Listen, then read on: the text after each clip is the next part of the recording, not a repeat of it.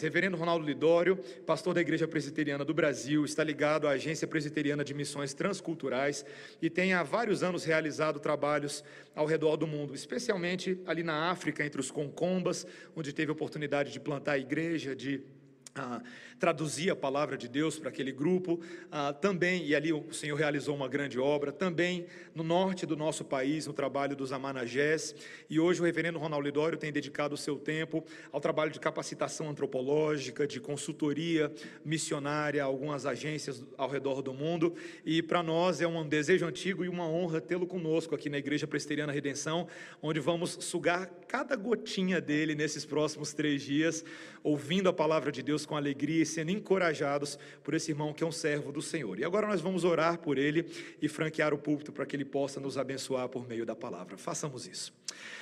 Santo Deus, que alegria para nós, como teu povo, termos esta conferência missionária. É algo que o Senhor, na tua providência e soberania, ocasionou para o benefício do teu povo, para o estímulo da tua igreja. E nós nos alegramos em ter o teu servo que pedimos, Senhor, que o Senhor o capacite de forma especial a trazer a nós tão somente aquilo que é a tua palavra, a tua vontade para as nossas vidas, Senhor. Que vejamos a Cristo neste púlpito nos próximos três dias e sejamos estimulados à missão que o Senhor tem para nós. Abençoa-nos por meio da vida do teu servo e dá a ele a tua intrepidez, a tua ousadia e o teu espírito. Essa é a nossa oração em nome de Jesus. Amém. Amém. Reverendo, Deus te abençoe, querida. Alegria. Meus irmãos, sou imensamente grato a Deus pela oportunidade de estar com vocês é, neste final de semana. Reverendo Mateus, meus agradecimentos pela, pela oportunidade. Eu tenho acompanhado essa igreja à distância, recebendo aí sempre informações e vendo a graça de Deus sobre as suas vidas. Uma igreja que cresce e cresce amando a palavra de Deus, seguindo o Senhor Jesus e envolvida com a missão. E eu creio que isso alegra o coração o coração do nosso Pai. E a minha intenção neste fim de semana é partilhar com vocês a respeito da missão. E pensando em quatro temas bíblicos complementares quanto à missão: a natureza da missão, os fundamentos da missão, a caminhada na missão e também a prioridade da missão. Com a graça de Deus, nós iremos pensar hoje à noite a respeito da natureza da missão com base em Romanos capítulo 1, o que é o Evangelho, qual é a natureza do Evangelho e qual é o efeito, o resultado do Evangelho em nossas vidas, na sociedade e no mundo em geral. Amanhã à noite, com a graça de Deus, os fundamentos da missão, com base em Mateus capítulo 28, ou seja, quais são os elementos essenciais para que a igreja no mundo, nessa geração, cumpra a sua missão e glorifique o nosso Pai.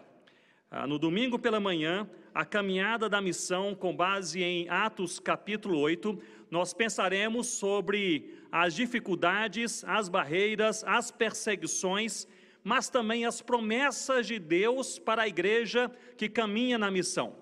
E finalmente, no domingo à noite, eh, iremos pensar sobre a prioridade da missão, com base em 2 Timóteo capítulo 4, ou seja, dentre todas as oportunidades e dentre o privilégio da igreja em ser igreja e cumprir a vontade de Deus, qual realmente é a nossa prioridade? A natureza da missão, os fundamentos da missão, a caminhada na missão e a prioridade da missão. Abra, portanto, comigo a sua Bíblia, por favor, nessa noite em Romanos capítulo 1, iremos ler do versículo 1 ao versículo 7. Carta de Paulo aos Romanos, capítulo, capítulo 1, versículo 1 ao sétimo versículo.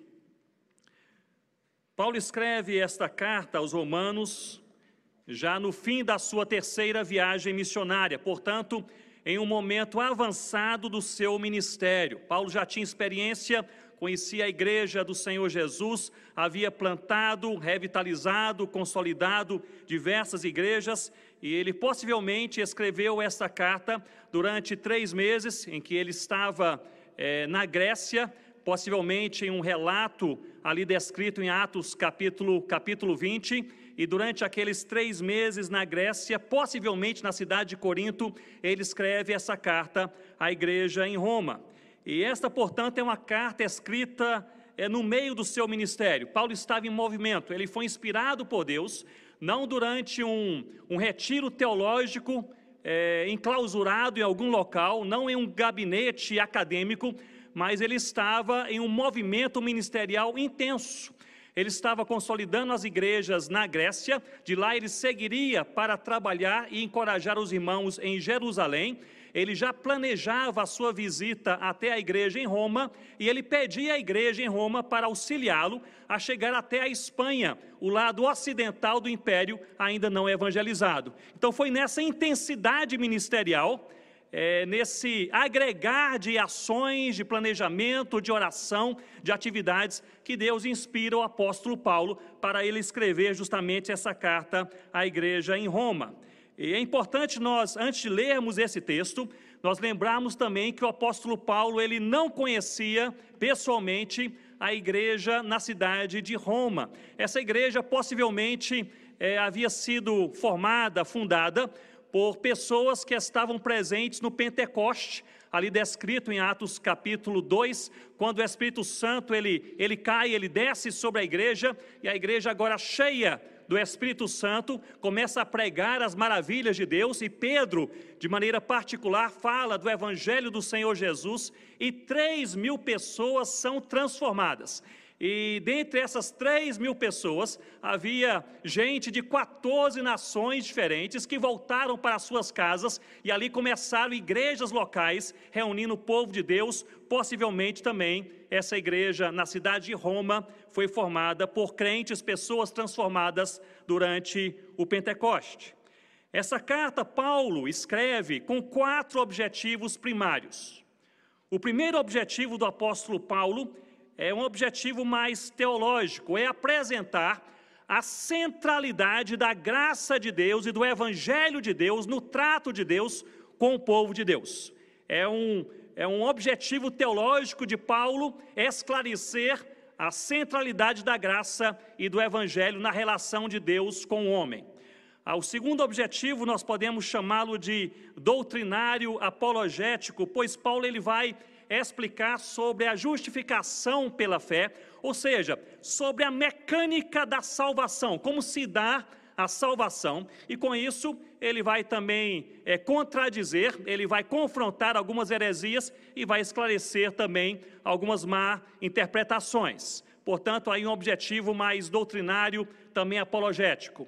O terceiro objetivo do apóstolo Paulo ao escrever essa carta é um objetivo mais eclesiástico ele vem informar e ele vem orientar a igreja do Senhor Jesus localmente em Roma, mas inspirado por Deus, toda a igreja de Cristo, em todas as gerações, quanto ao assunto da comunhão, a necessidade de judeus e gentios eles terem um só pensamento, um só coração no Senhor Jesus.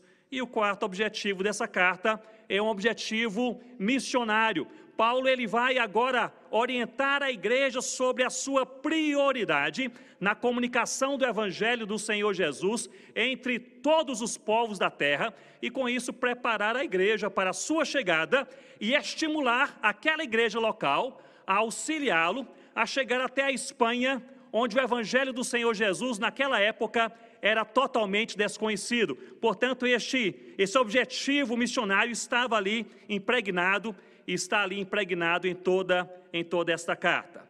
Quando nós olhamos em diversos temas dessa carta, nos seus 16 capítulos, se nós pensarmos em um tema, a igreja, nós veremos que Paulo ele, ele usa duas linhas para tratar sobre a igreja em todos os capítulos. Ele fala sobre a finalidade da igreja e a prioridade da igreja. Talvez seja este o subtema mais repetido em toda a carta. E Paulo deixa bem claro que a finalidade da igreja é a glória de Deus. Mas se a finalidade da igreja é a glória de Deus, ele também esclarece que a prioridade da igreja é anunciar o evangelho do Senhor Jesus. Com isso em mente, fiquemos de pé, por um momento para lermos a palavra de Deus. Romanos capítulo 1, versículo 1 diz assim: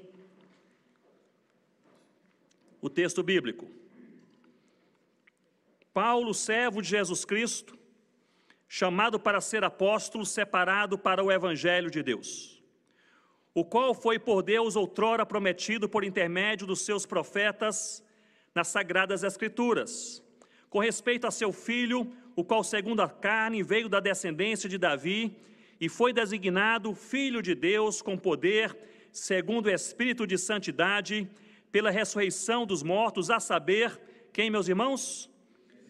Jesus Cristo, nosso Senhor, por intermédio de quem viemos a receber graça e apostolado por amor do seu nome, para obediência por fé, entre todos os gentios, de cujo número sois também vós, chamados para serdes de Jesus Cristo. A todos os amados de Deus que estais em Roma, chamados para serdes santos, graça a vós outros e paz da parte de Deus, nosso Pai, e do Senhor Jesus Cristo. Você pode se assentar com a sua Bíblia aberta comigo nesse texto, por favor. A natureza do Evangelho é o próprio Deus. E nós vemos esta verdade bíblica estampada no versículo 1. O versículo primeiro que nós lemos diz assim: Eu sou Paulo, servo de Jesus Cristo, chamado para ser apóstolo e separado para o evangelho de Deus. Nessa apresentação, o apóstolo Paulo ele traz três informações fundamentais: a sua identidade, o seu ministério e a sua mensagem. Quanto à sua identidade, ele diz: Eu sou Paulo e eu sou servo. Essa é a minha identidade, quem eu sou. É, Paulo, portanto, ele está definindo a sua identidade, não a partir das suas realizações, não a partir do seu sucesso, não a partir do seu trabalho, não a partir da sua eloquência, não a partir da sua reputação, mas Paulo está definindo a sua identidade a partir de um relacionamento. Ele está dizendo, em outras palavras, que nesse relacionamento, Jesus é o seu mestre e ele é o servo do Senhor Jesus. E aqui, para a expressão servo, ele usa a palavra grega doulos, que é esse escravo que foi cativo, que foi liberto e que caminha de mãos dadas com o seu mestre, que é o Senhor Jesus. Quanto à sua identidade, ele é servo. Quanto ao seu ministério, Paulo deixa bem claro: eu sou chamado para ser apóstolo. Existe uma função, existe um dom, um chamado de Deus, uma direção de Deus, e essa direção é apostólica. E é nesse chamado ministerial de Deus que eu sirvo a Deus. Parece que Paulo ele, ele diferencia, ele não define a sua identidade pelo seu apostolado, ele define a sua identidade pela sua relação com o Senhor Jesus, e porque ele se relaciona com o Senhor Jesus, o Senhor Jesus o chama para servir a Deus ao longo da sua vida. E quanto à sua mensagem, Paulo declara: Eu sou separado por Deus para o Evangelho, ou sou separado para o Evangelho de Deus. E essa é a mensagem do apóstolo Paulo, o Evangelho de Deus. Essa é uma expressão idiomática grega, é Evangelion, tutheu, que é o Evangelho de Deus. Significa que é o Evangelho que, que vem de Deus, ele pertence a Deus, ele é a manifestação de Deus e ele glorifica a Deus. Este é o Evangelho que Paulo prega, esta é a mensagem que Paulo tem em seu coração, em seu chamado, e a mensagem que transformou a sua vida e fez dele também um servo. Mais para frente, no versículo 16, o apóstolo Paulo vai afirmar que este evangelho é também o poder de Deus. O evangelho vem de Deus, pertence a Deus, é a manifestação de Deus. Este evangelho glorifica a Deus, mas este evangelho também é o poder de Deus. Há algum tempo atrás eu lia algumas definições de poder, a palavra poder no original grego é dinamis. E a melhor definição que eu encontrei de dinamis, poder, no Novo Testamento, foi a definição de John Knox, em que ele diz que poder é a manifestação de um Deus sempre presente. Eu acho isso fantástico. Ele esclarece que Deus sempre está presente. Mas às vezes Deus se manifesta de uma maneira diferente, de uma maneira nova, de uma maneira bombástica, de uma maneira transformadora. Deus sempre está presente na minha vida, na sua vida, na sua família, no seu trabalho, nessa igreja, na nossa jornada, onde nós estamos, Deus está presente. Mas, vez por outra, a manifestação de Deus faz alguma coisa totalmente nova acontecer. E John Knox diz: Este é o poder de Deus, é a manifestação de um Deus que está sempre presente. Portanto, eu gostaria que vocês pudessem me acompanhar, que justamente a natureza do Evangelho, na teologia, no ensino do apóstolo Paulo, é o próprio Deus. Para Paulo, o Evangelho não é a mensagem da igreja sobre Deus, o Evangelho não é a mensagem do apóstolo sobre a igreja, o Evangelho é a mensagem de Deus sobre o seu povo redimido. Este é o Evangelho, o Evangelho de Deus. O Evangelho, portanto, não está preso, ele não está submisso a posições humanas, a ideologias, a entendimentos científicos ou político-partidários ou intelectuais. Ao contrário, o Evangelho é o crivo pelo qual todas as coisas, ações e posições humanas devem ser avaliadas e julgadas. Não é o Evangelho que é julgado pela sociedade humana, ou contrário. Por isso, nós podemos, eu creio, afirmar que o Evangelho, meus irmãos e irmãs, ele não é de direita nem de esquerda, o Evangelho é de Cristo. O Evangelho não é petista nem PMDBista. Ele não é republicano nem democrata. O Evangelho é de Cristo. O Evangelho não veio tornar a sociedade melhor, veio redimi-la. O Evangelho não veio apenas inspirar tolerância, mas amor. O Evangelho não veio glorificar o homem, mas veio transformar o homem para que este homem transformado possa glorificar a Deus. O Evangelho, a natureza do Evangelho é o próprio Deus e não o homem. Nós precisamos descentralizar o homem, do conteúdo e do objetivo do Evangelho e centralizar Deus, pois esta é a revelação de Deus, é o que Paulo começa a ensinar. Eu gostaria que você me acompanhasse bem, porque a carta de Paulo, logo nos primeiros versículos dessa carta que ele escreve para uma igreja que ele não conhece, ele começa dizendo sobre o Evangelho, a natureza do Evangelho, não é a igreja, não é o apóstolo, a natureza do Evangelho é o próprio Deus. Eu creio que quando a igreja se lembra de que a natureza do Evangelho é Deus, glorifica a Deus.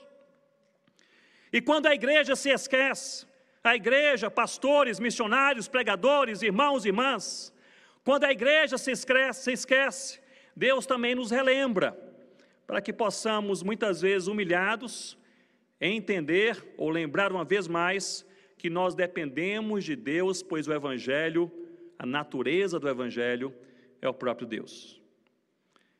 Algum tempo atrás, na verdade, muitos anos atrás, Rossana e eu, nós trabalhamos com um povo chamado Concomba, no noroeste, nordeste de Gana, noroeste do Togo, ah, na África, Estávamos ali pregando o Evangelho numa região onde não havia é, nenhum crente no Senhor Jesus, e todo missionário que está numa região mais pioneira tem essa expectativa: quem será a primeira pessoa a se converter a Cristo? E o Evangelho é pregado, as orações são feitas, e sempre com aquela expectativa na alma: quem será a primeira pessoa a ser transformada pelo Evangelho de Deus? E eu confesso aos irmãos que eu tinha eu gosto muito de biografias missionárias e eu tinha uma imagem na minha cabeça sobre como aconteceria a primeira conversão entre os concombas daquela região. É, como somente eu e Rossana pregávamos o Evangelho ali naquela região, e, e mais eu do que Rossana, eu então transitava um pouco mais nas regiões interioranas. Então, na minha mente, eu estaria pregando o Evangelho, e na minha presença, alguma pessoa se converteria a Cristo. E fui perceber depois que havia aí um sentimento que centralizava o homem, no caso, que me centralizava nesse processo de conversão. E Deus chamou minha atenção profundamente naqueles dias. E o que aconteceu, aconteceu de maneira totalmente diferente. Havia um, um senhor que ele era envolvido com feitiçaria naquela, naquela aldeia, um senhor mais idoso chamado Mebá, e o Mebá, ele se colocou como meu opositor assim que eu cheguei. Onde eu, eu ia, o Mebá, ele me seguia e ele me contradizia. Era difícil pregar o evangelho com o Mebá presente. Ele ficava a 3, 4, 5 metros de distância atrás de mim. Eu dizia, por que Deus? Ele gritava, não existe Deus. Eu falava, por que Jesus? Ele gritava, não creia em Jesus. E eu tentava pregar o evangelho, ele estava ali atrás de mim, e se eu fosse em, em dez lugares diferentes em uma semana, o Mebá me acompanhava naqueles dez lugares, atrapalhando a evangelização. Eu comecei a ficar tão assim, é, indignado com aquela situação, que comecei a orar a Deus para que Deus resolvesse a situação com Mebá. E quando eu pensei em Deus resolver, não pensei uma coisa necessariamente boa. Mas ali estava, estava o Mebá. E para minha surpresa, eu não havia pensado nisso, o Mebá acabou sendo a pessoa mais evangelizada de toda a aldeia. Ele ouviu o evangelho dezenas e dezenas de vezes, mesmo se opondo, ele ouviu o evangelho. E Rossana e eu tínhamos ali um olhar para algumas pessoas que nós pensávamos que iriam se converter Primeiro, já tiveram a experiência de evangelizar alguém na vizinhança ou na universidade e você vê aquela pessoa aberta ao Evangelho, que está interessada no Evangelho, mas nunca se converte? Mais ou menos essa era a nossa situação e nós nunca pensávamos que o Mebá iria ser a primeira pessoa transformada pelo Evangelho de Deus, tamanha a sua oposição ao Evangelho. Eu me lembro muito bem, um final de dia, final de tarde, estava ali tomando banho, nós morávamos em uma família, com uma família africana, estava ali tomando banho e ouvi um burburinho é, no meio da aldeia, e ali coloquei rapidamente as, as minhas roupas, saí e notei que a aldeia inteira estava correndo para o centro da aldeia, eu também corri para o centro da aldeia, e lá estava então, é, embaixo daquela árvore, sozinho, gritando e pulando, o feiticeiro Mebá. Primeira, primeiro pensamento que passou pela minha mente, o homem está possesso. Um homem pulando e gritando com talvez umas 150 pessoas ao seu redor. E ali, eu até brinco dizendo, como bom pastor presbiteriano, fiquei a 300 metros de distância, mas é apenas brincadeira.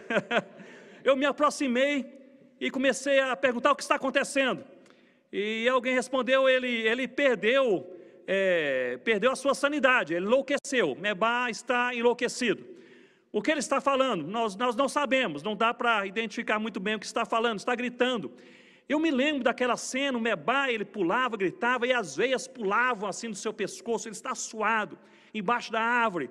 Me aproximei, seus filhos estavam ali ao seu redor, e eu ouvi o que ele falava. Ali na língua concomba, limompelo, ele dizia, concó não um, concó não um cocó.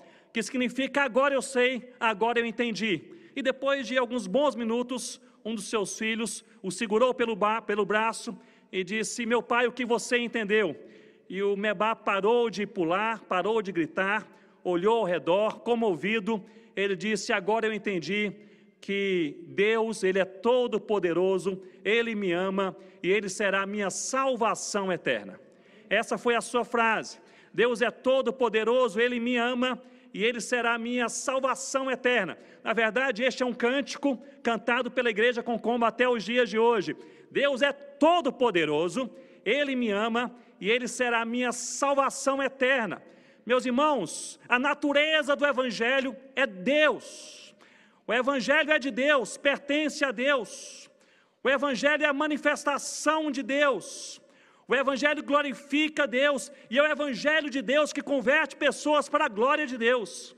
A natureza do Evangelho não é um homem, não é a igreja, não é o mensageiro, não é o teólogo, não é o missionário. A natureza é o próprio Deus. É Deus quem está fazendo o que Ele está fazendo. A missão é missão de Deus e a missão da igreja é servir a Deus. Mas se a natureza do Evangelho é Deus, qual é a mensagem do Evangelho? Observem comigo, por favor, o versículo 2. Porque no versículo 2 nós lemos assim: Evangelho, aliás, Paulo diz que ele é separado para o Evangelho de Deus, no versículo 1, e ele continua. E no versículo 2 ele fala sobre o Evangelho. Evangelho qual foi por Deus, outrora prometido por intermédio dos seus profetas nas sagradas Escrituras.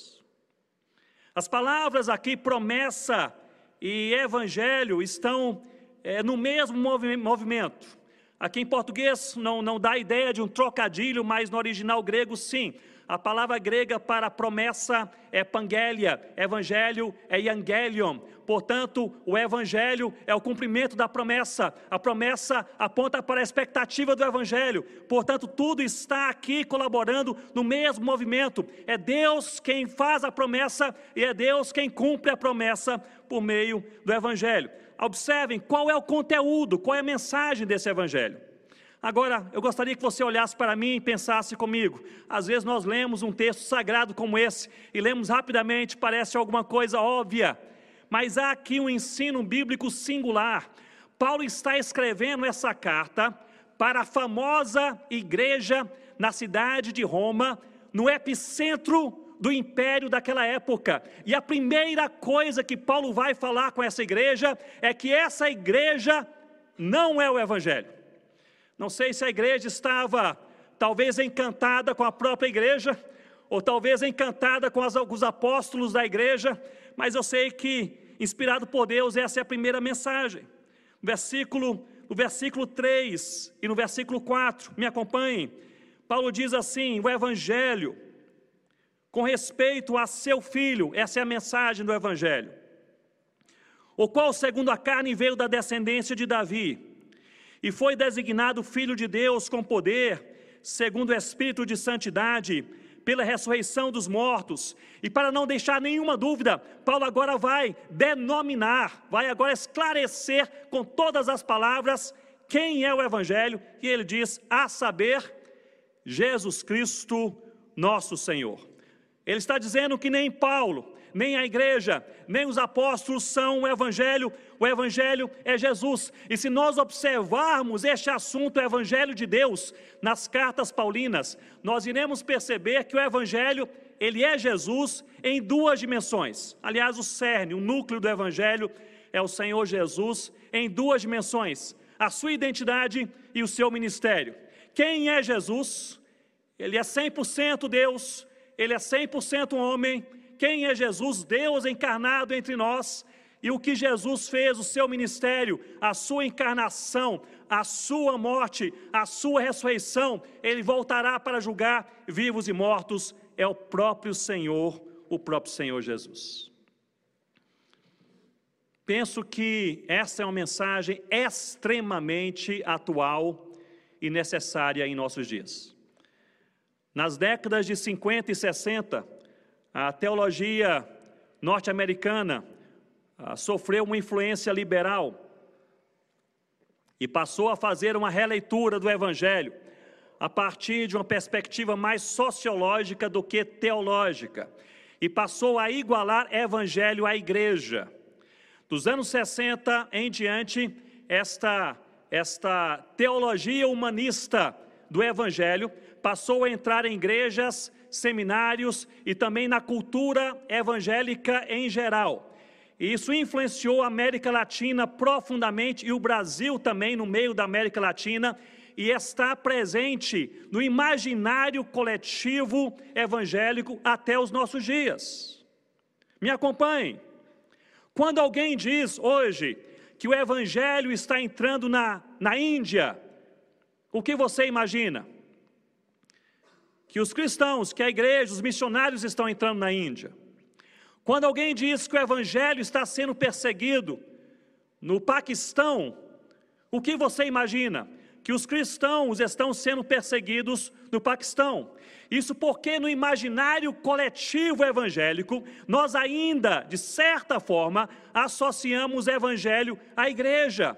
O que Paulo está ensinando aqui é algo, meus irmãos, totalmente contrário a, esta, a este conceito. Ele está dizendo que a igreja não é o evangelho, que os apóstolos não são o evangelho, que o evangelho é uma pessoa, não é uma coisa. O evangelho é o Senhor Jesus, quem ele é e o que ele fez, o que ele fez por nós. Portanto, nós, eu creio, não vou me prolongar muito nesse assunto, mas eu creio que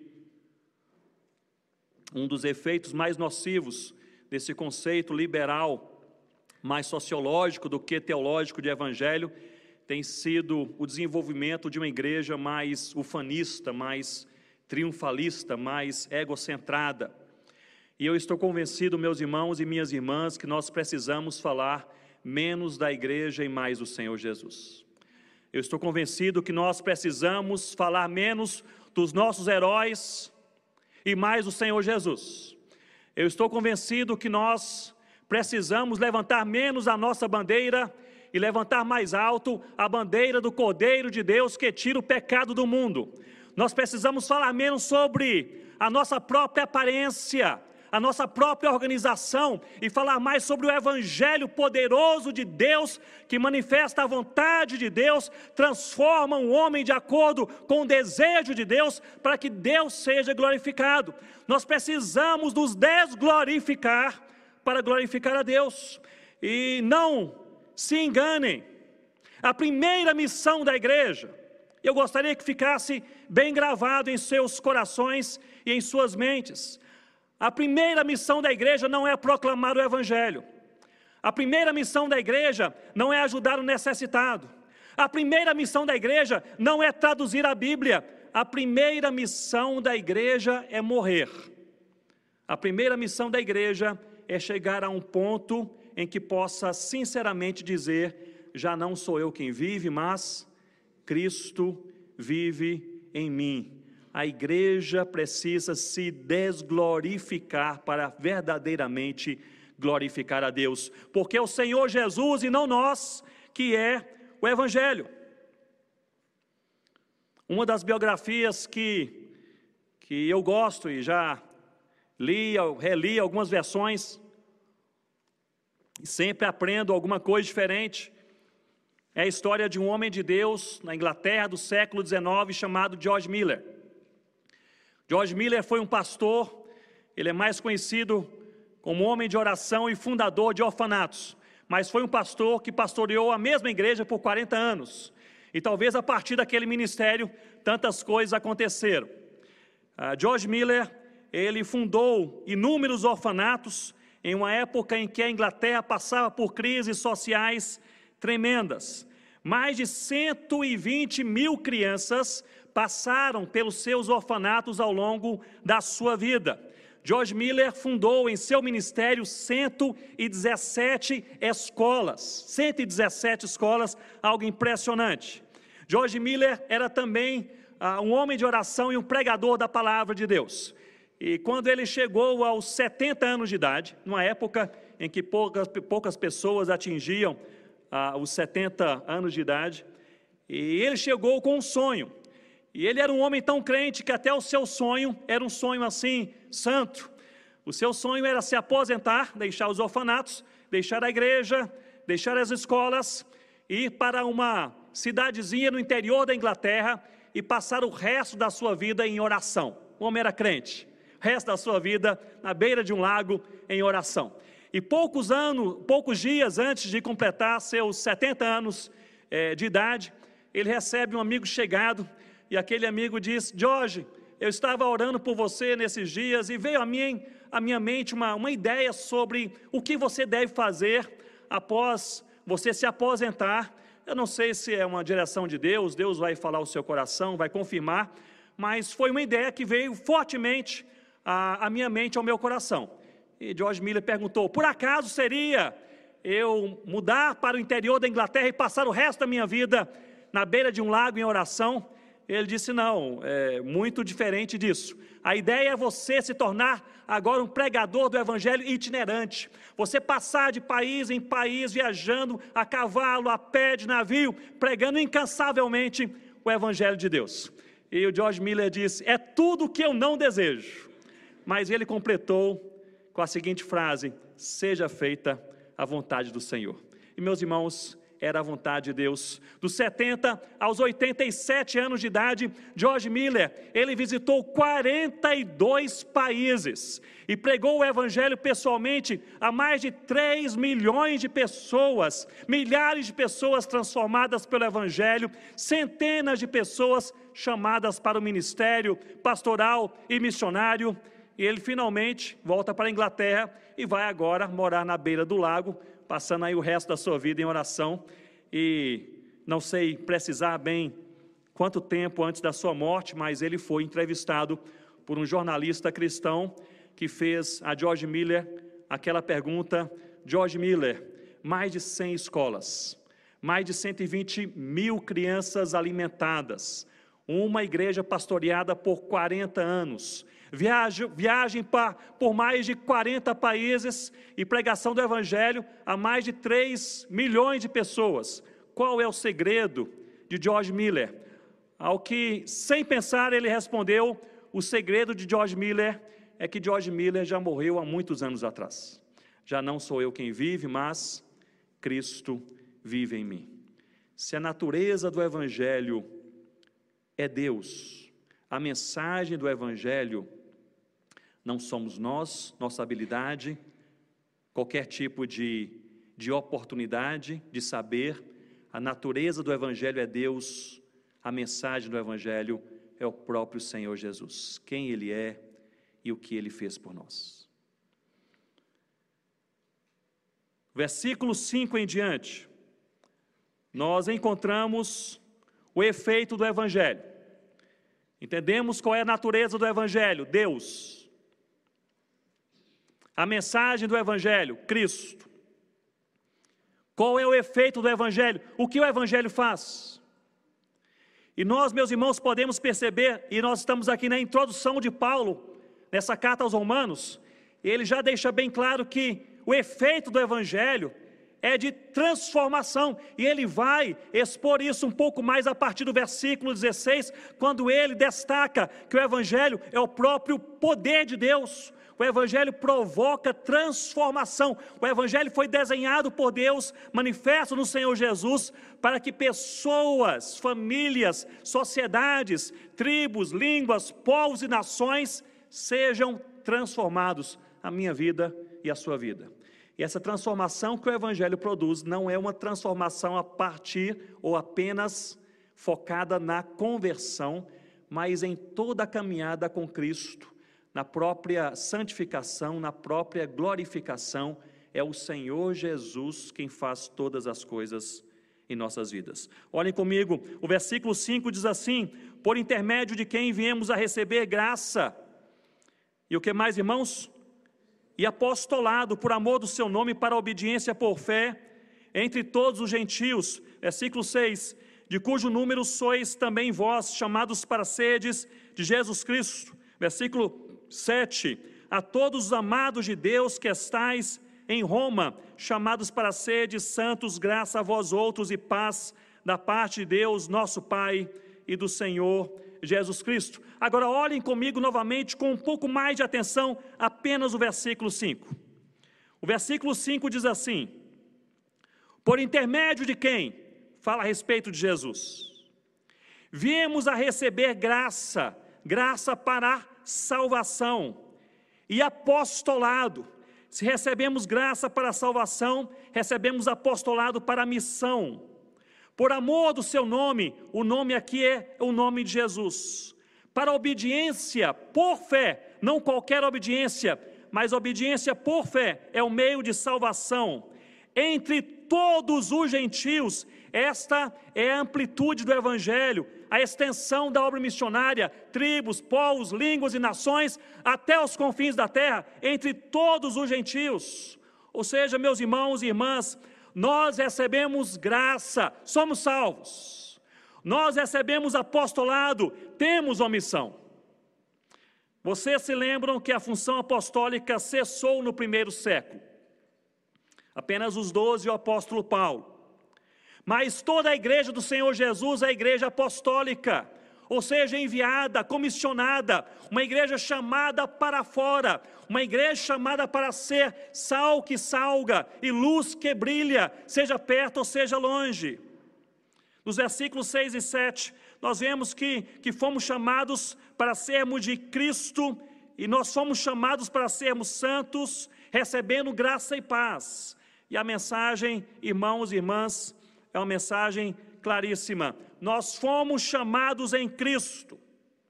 dentre todos os gentios, tribos, línguas, povos e nações, para sermos transformados mediante a graça, por meio da fé, da submissão a Deus, para chamarmos outras pessoas, dentre também os gentios e judeus, de todas as tribos, línguas, povos e nações, para que em suas vidas possa acontecer aquilo que aconteceu em nossas vidas.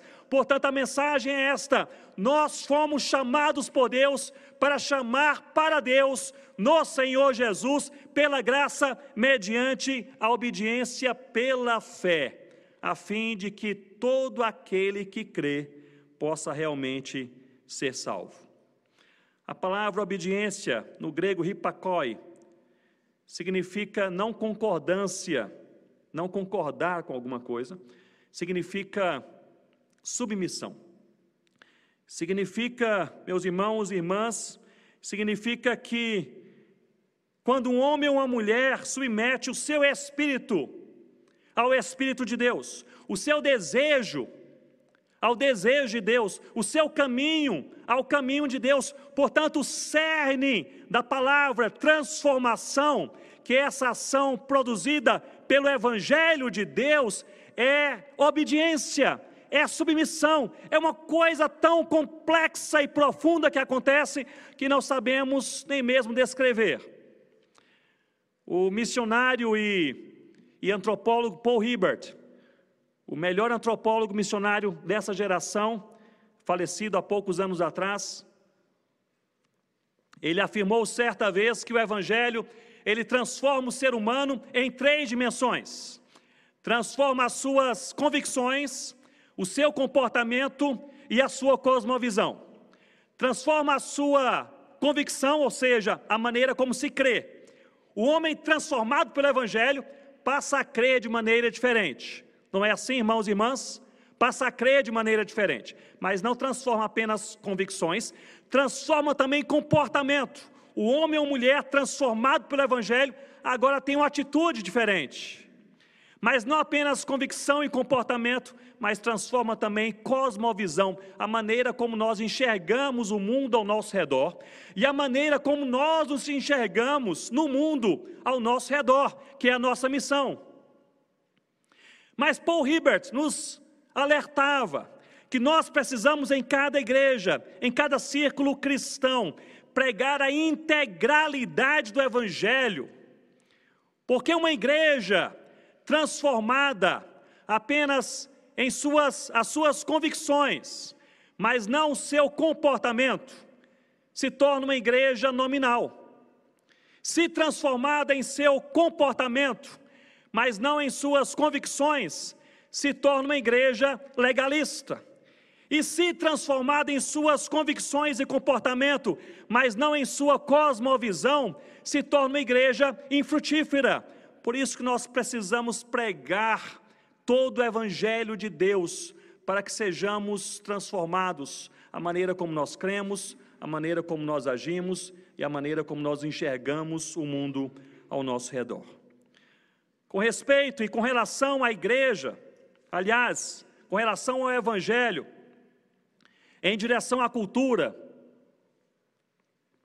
pois o que o evangelho promove é transformação. Estão me acompanhando? A natureza do evangelho é Deus, a mensagem do evangelho é Jesus Cristo, e o efeito do evangelho é transformação. Nós podemos, portanto, pensar que o evangelho ele é supracultural, porque é o evangelho que define a sociedade humana e não o contrário. O evangelho é supracultural, mas é também multicultural, porque atrai aos pés do Senhor Jesus pessoas de todas as tribos, línguas, povos e nações, todas as culturas. Esse evangelho também é intercultural, porque agora a igreja de Cristo, atraída a Cristo, ela tem um só coração, uma só alma, ela tem comunhão. Este evangelho é também cultural, porque é o próprio Senhor Jesus revelado no nosso tempo, na nossa história, para a transformação dos nossos corações. Este evangelho é fatalmente transcultural, porque deve ser levado de uma cultura para outra cultura por meio da obra missionária. E por fim, esse evangelho, ele é contracultural, porque ele alcança o homem como o homem está, mas o transforma, o redime, torna aquele homem agora quebrantado para que Deus seja glorificado. O evangelho que é o próprio Senhor Jesus é supracultural, multicultural, intercultural, é cultural, transcultural, mas ele é por natureza contracultural, ele é transformador. A igreja produz adesão, o esforço da igreja, o esforço humano da igreja produz adesão, mas o evangelho produz transformação. Se queremos ver vidas transformadas, preguemos o evangelho do Senhor Jesus. O evangelho do Senhor Jesus. Eu creio que quando nós nos colocamos na presença de Deus, pensando nesse Evangelho, que é o próprio poder de Deus, nós somos levados a ter paz e ao mesmo tempo expectativa. Paz, porque nós cremos que sem Deus nada acontece. Creio que você também crê assim. Sem Deus nada acontece. Nós podemos nos esforçar, trabalhar, né? O pastor pode preparar aquele sermão, a igreja pode organizar aquele impacto naquela, naquele bairro, nós podemos, nós podemos criar todo tipo de, de abordagem, sem Deus nada acontece. Mas se sem Deus nada acontece, qualquer coisa pode acontecer. Não há coração tão duro que Deus não possa quebrar. Não há casamento tão quebrado que Deus não possa consertar. Não há filho tão distante que Deus não possa resgatar. Não há igreja tão morta que Deus não possa avivar. Não há tribo tão distante que Deus não possa alcançar. Se sem Deus nada acontece, com Deus qualquer coisa pode acontecer. Por isso que o evangelho é um chamado para a paz, eu dependo de Deus, mas uma paz misturada com expectativa. Eu espero em Deus. Amanhã cedo, uma coisa tremendamente nova e boa pode acontecer. Eu gostaria, portanto, de concluir pensando na natureza do Evangelho que é Deus, na mensagem do Evangelho que é o Senhor Jesus, e no efeito do Evangelho que é pura transformação, concluir apenas pensando com vocês sobre um mito que tem rodado o Brasil e também outros países, e esse mito diz que a reforma protestante desprezou a missão e que a doutrina da predestinação fez com que reformadores não se envolvessem com a evangelização. E eu digo, é um mito. E eu trago alguns, alguns fatos. E pensando na reforma protestante, vou apenas fazer aqui um recorte. E pensar apenas no reformador João Calvino. E o ministério missionário a partir da sua cidade, Genebra. Em 1553, Calvino começou a enviar missionários para a França. Em 1555 existiam apenas cinco igrejas reformadas na França. Em 1559 já eram mil igrejas reformadas na França. Em 1562 o número passava de duas mil igrejas reformadas na França, com cerca de 3 milhões de habitantes, em um país, a França, com apenas 20 milhões de pessoas. O que aconteceu foi algo fantástico, bombástico.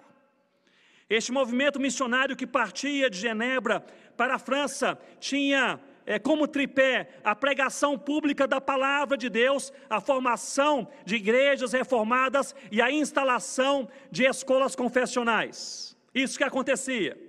Em 1561, pasmem, em 1561, há registros sobre 142 missionários enviados por Genebra, uma cidade com 20 mil pessoas naquela época, para o mundo, para a França e para também vários outros, outros países limítrofes.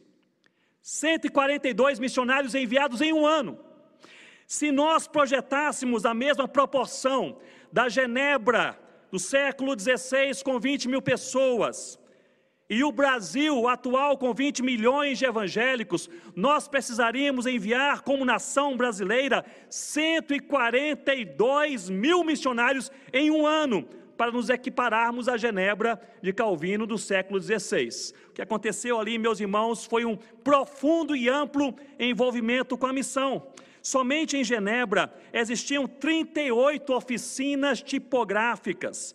E o historiador Vicente Lessa, ele observa que duas mil pessoas se ocupavam na impressão da Bíblia e literatura de controvérsias, que é a literatura mais apologética.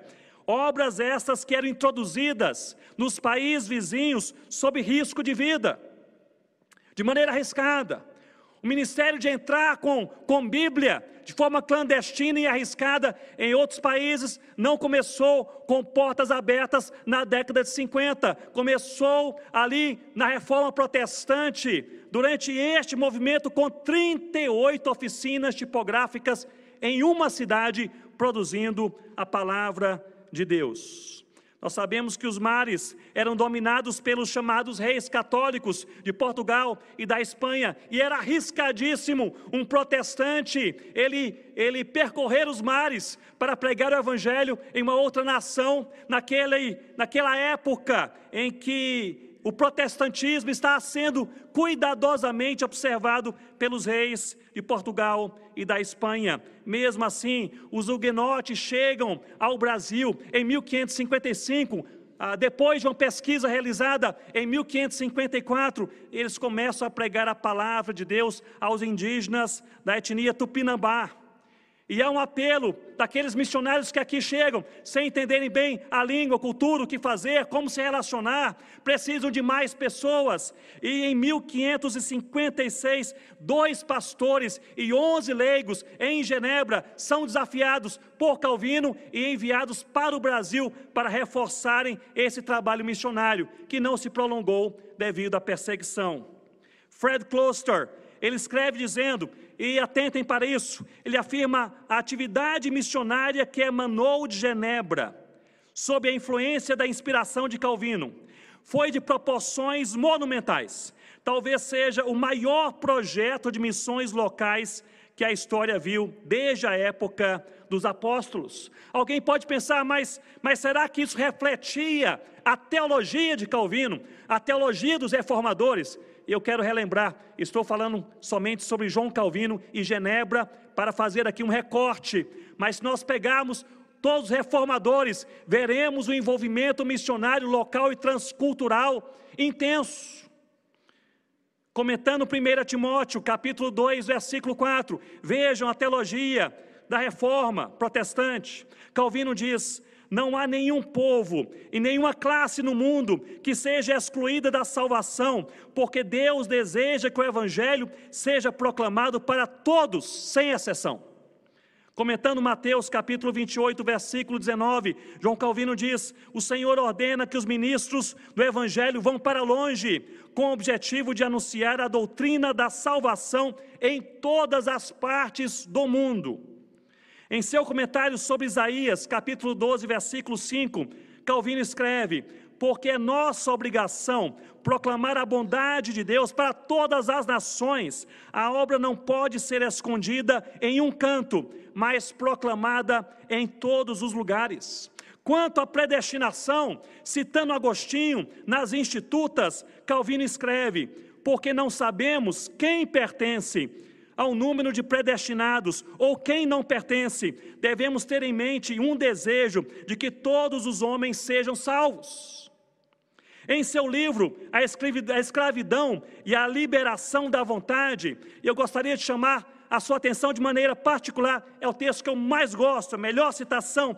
Calvino ele diz: Embora Deus seja capaz de realizar a obra secreta de seu Santo Espírito sem quaisquer meios ou assistência, ele também ordenou a pregação pública para ser usada como um meio, mas para torná-la um meio efetivo e frutífero, ele, Deus, escreve com seu próprio dedo em nossos corações aquelas palavras que ele fala em nossos ouvidos pela boca de um ser humano.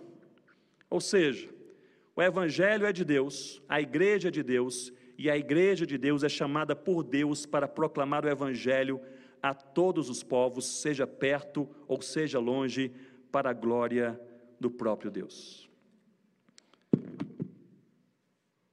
Algum tempo atrás tivemos um congresso é, o primeiro congresso evangélico indígena na região do Amazonas. Foi em 2008, na verdade, bom tempo atrás, 10 anos atrás.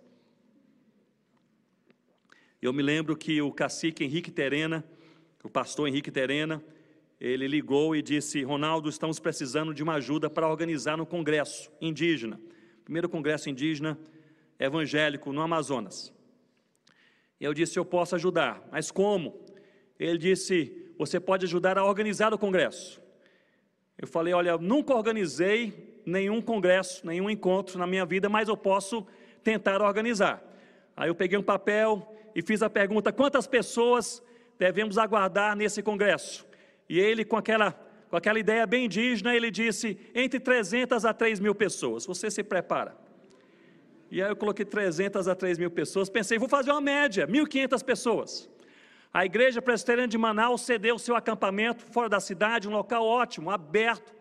Ali construímos algumas, ah, algumas, alguns, algumas puxadas é, de palha, de lona, etc., com capacidade para 1.500 redes. E falamos que todos que viessem pudessem trazer farinha e peixe. Então, pensando, tem rede, farinha e peixe, vai dar certo.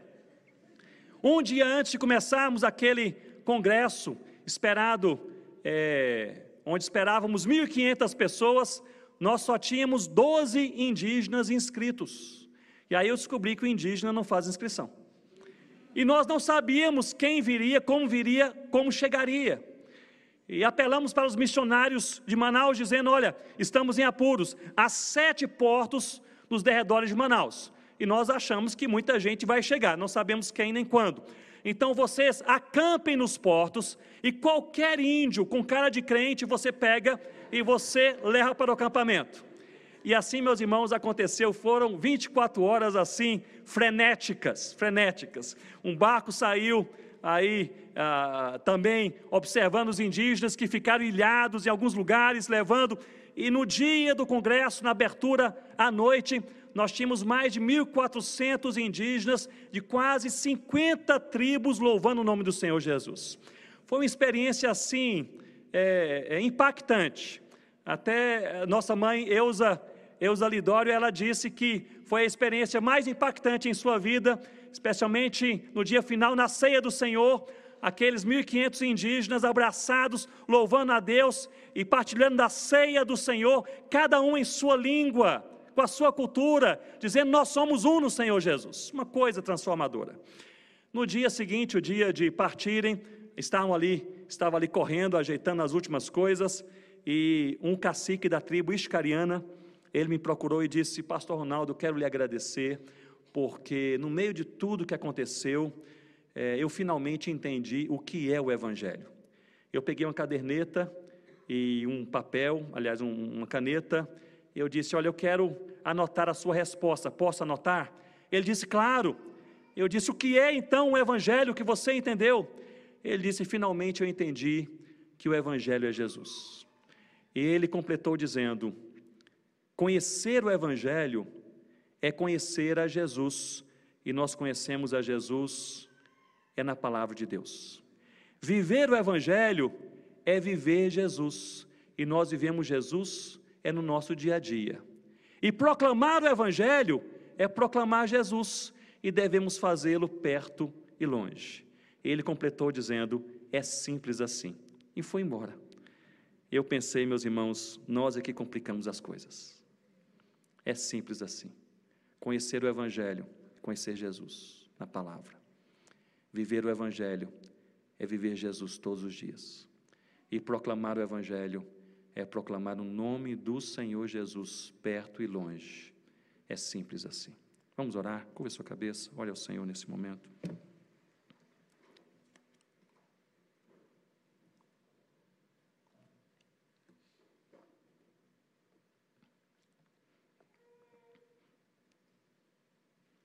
Senhor Deus, nós somos imensamente gratos ao Senhor pelo teu amor, pela tua graça.